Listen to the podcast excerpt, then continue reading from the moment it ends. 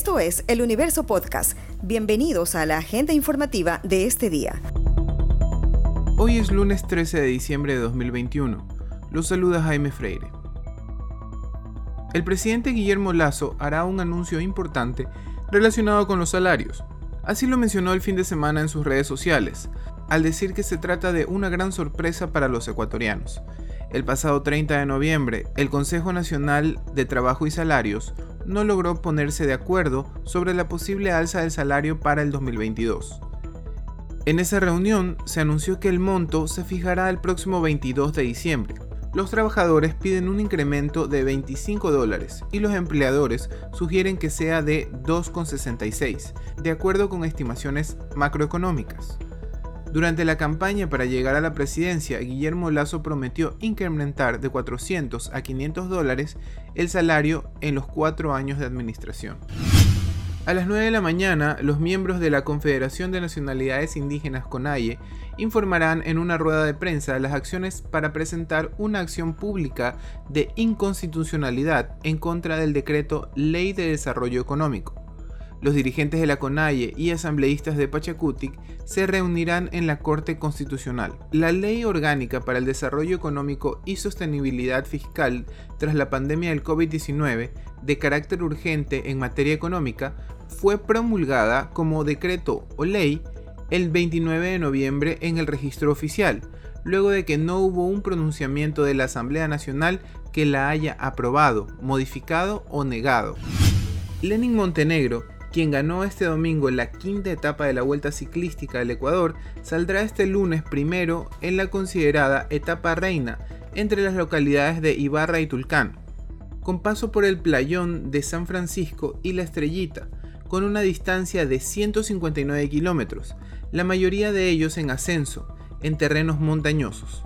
Montenegro recuperó el liderato de la clasificación general y se mantuvo el domingo al frente de la categoría sub-23 de la Vuelta Ciclística al Ecuador, entre las localidades de Sangolquí a Ibarra, con una distancia de 139 kilómetros. El joven integrante del Movistar Team logró una gran escapada, obteniendo una gran distancia sin que los otros 96 ciclistas en competición de los 14 equipos lograran alcanzarlo por lo que llegó completamente solo a la meta, con tiempo de 3 horas 26 minutos y 7 segundos. Este lunes 13 de diciembre se abre por completo al tránsito la avenida Cayetano Tarruel, vía principal ubicada en la ciudadela Los Esteros, una vez que concluyeron los trabajos de obra civil en los dos carriles de circulación. Dentro de los trabajos se reconstruyó la vía de 10.20 metros de ancho, también los aproches e intersecciones de las calles transversales, las aceras de ambos lados de la vía, así como bordillos y cunetas.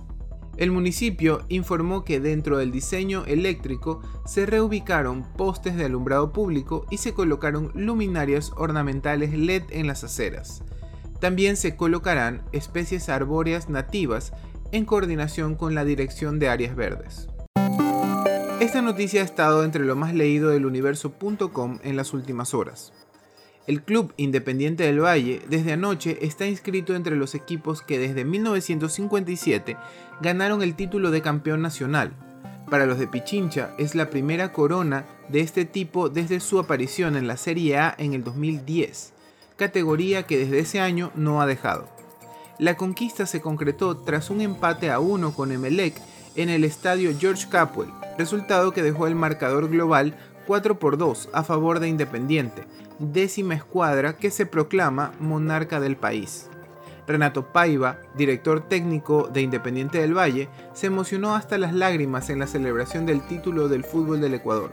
El director técnico portugués dijo que venía para esto cuando dejó su país natal en enero de este año. Yo he dicho cuando llegamos no era un sueño, era un objetivo, para eso venimos para esto vinimos de tan lejos, pero lo mejor de esto todo son estos señores que han pasado aquí, los jugadores. Han crecido mucho individual y como equipo, pero yo he crecido mucho como entrenador gracias a ellos. El fútbol, si no tienes paciencia, no percibes lo que es trabajar. Lo necesitábamos tiempo para trabajar. Cuerpo técnico nuevo, país nuevo, jugadores que entraron, jugadores que salieron necesitábamos tiempo. No tuvimos mucha suerte en los sorteos, tuvimos que eliminar gremio, ah, lo conseguimos y después fue de menos a más. ¿Por qué? Por esto necesitábamos tiempo y las personas tienen que percibir eso. Esto fue lo más destacado de la jornada. Hasta la próxima.